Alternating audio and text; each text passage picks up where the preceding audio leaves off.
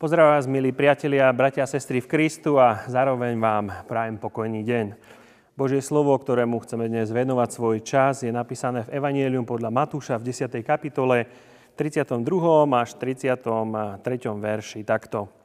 Preto ktokoľvek vyznáva pred ľuďmi, toho vyznám aj ja pred svojim Otcom, ktorý je v nebesiach. Kto by ma však zaprel pred ľuďmi, toho zapriem aj ja pred svojim Otcom, ktorý je v nebesiach. Amen. Hanbiť sa je ľudské. Asi každý z nás sa už hanbil. Nielen ako dieťa, napríklad keď niekto cudzí k nám prišiel na návštevu, ale možno aj vtedy, keď sme niečo zlé spravili. Občasný pocit hanby nás však sprevádza počas celého života v rôznych situáciách. Aj v otázke viery v živote kresťana sa stretávame s týmto problémom.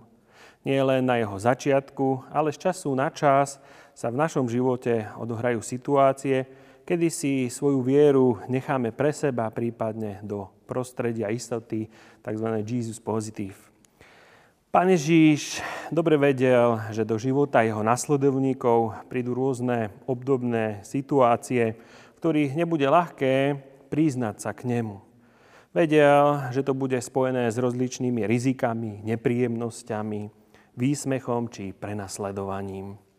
Z Božieho slova sa dozvedáme, že takéto situácie sa odohrali už v čase pozemského života Krista. Následne sa opakovali v rozličných obmenách. Pán Ježiš vedel, že pre jeho nasledovníkov to bude znamenať veľké pokušenie, aby sa so svojou vierou v neho utiahli do svojho vnútra, aby o svojom vzťahu k nemu mlčali.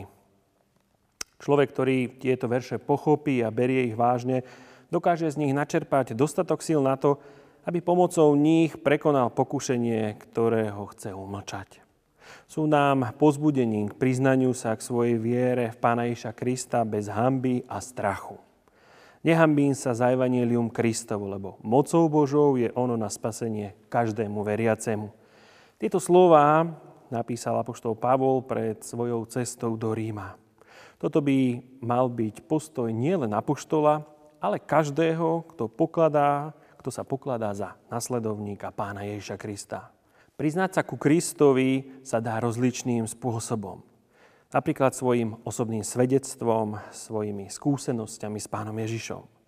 V 1. kapitole Jánovho Evanielia je krátke svedectvo o tom, ako Filip hovorí Natanaelovi. Našli sme toho, o ktorom písal Mojžiš v zákone a proroci. Na základe osobnej skúsenosti s Pánom Ježišom prišiel k presvedčeniu, že Ježiš je Mesiáš, ktorého príchod od stáročí predpovedali proroci. Takéto veľké poznanie si Filip nechcel nechať pre seba, preto hovorí Natanaelovi toto krátke svedectvo. Natanael po krátkych pochybnostiach, ktoré boli prekonané stretnutím s Pánom Ježišom, hovorí vyznanie. Ty si Syn Boží, ty si král Izraela. Keby bol Filip mlčal, možno by sa Natanael nikdy nedostal k poznaniu, že Ježíš z Nazareta je Mesiáš, Boží syn. Kedykoľvek by sa aj nás nadovo zmocnilo presvedčenie a istota o tom, že Pán Ježiš Kristus má rozhodujúci význam pre náš život, nemali by sme takéto poznanie si nechať len pre seba. Mali by sme ho povedať aj druhým, zdieľať sa a tak pozbudiť druhých vo viere. Veď Krista potrebuje každý. Aj žena Samaritánka prišla po rozhovore s Pánom Ježišom do svojho mesta a povedala ľuďom, všetko mi povedal, čo som robila. Toto bolo jej celé svedectvo. Vyjadrila ním, že keď sa Pán Ježiš stretne s človekom, on pozná všetko. Aj to, o čom si človek myslel, že ostáva jeho skrytým tajomstvom.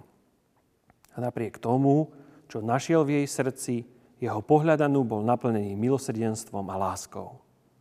Dostala tak možnosť nového začiatku, nového života. A toto pritiahlo k Pánovi Ježišovi mnohých ľudí, ktorí neskôr dosvedčili, že sa to stalo pre nich veľkým požehnaním. Stačilo krátke svedectvo ženy a ľudia prišli ku Kristovi. Bratia a sestry, dnes platí to isté. Aj dnes môžu mať naše krátke svedectvá o Pánovi Ježišovi takýto požehnaný účinok na ľudí. Stačí sa nehanbiť, prijať povzbudenie z Božieho slova a povedať o Pánovi Ježišovi, čo pre teba znamená, či už svojmu kamarátovi, spolužiačke, či kolegovi v práci. Amen. Pomodlíme sa. Chválime ťa, Pane, za dnešný deň, v ktorom sme mohli počuť tvoje slovo. Ďakujeme ti zaň a prosíme Ducha Svätého, aby sme mu mohli porozumieť a dokázať podľa neho aj žiť.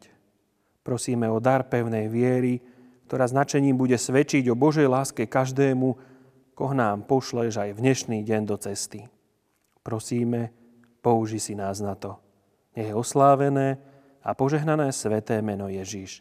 Amen.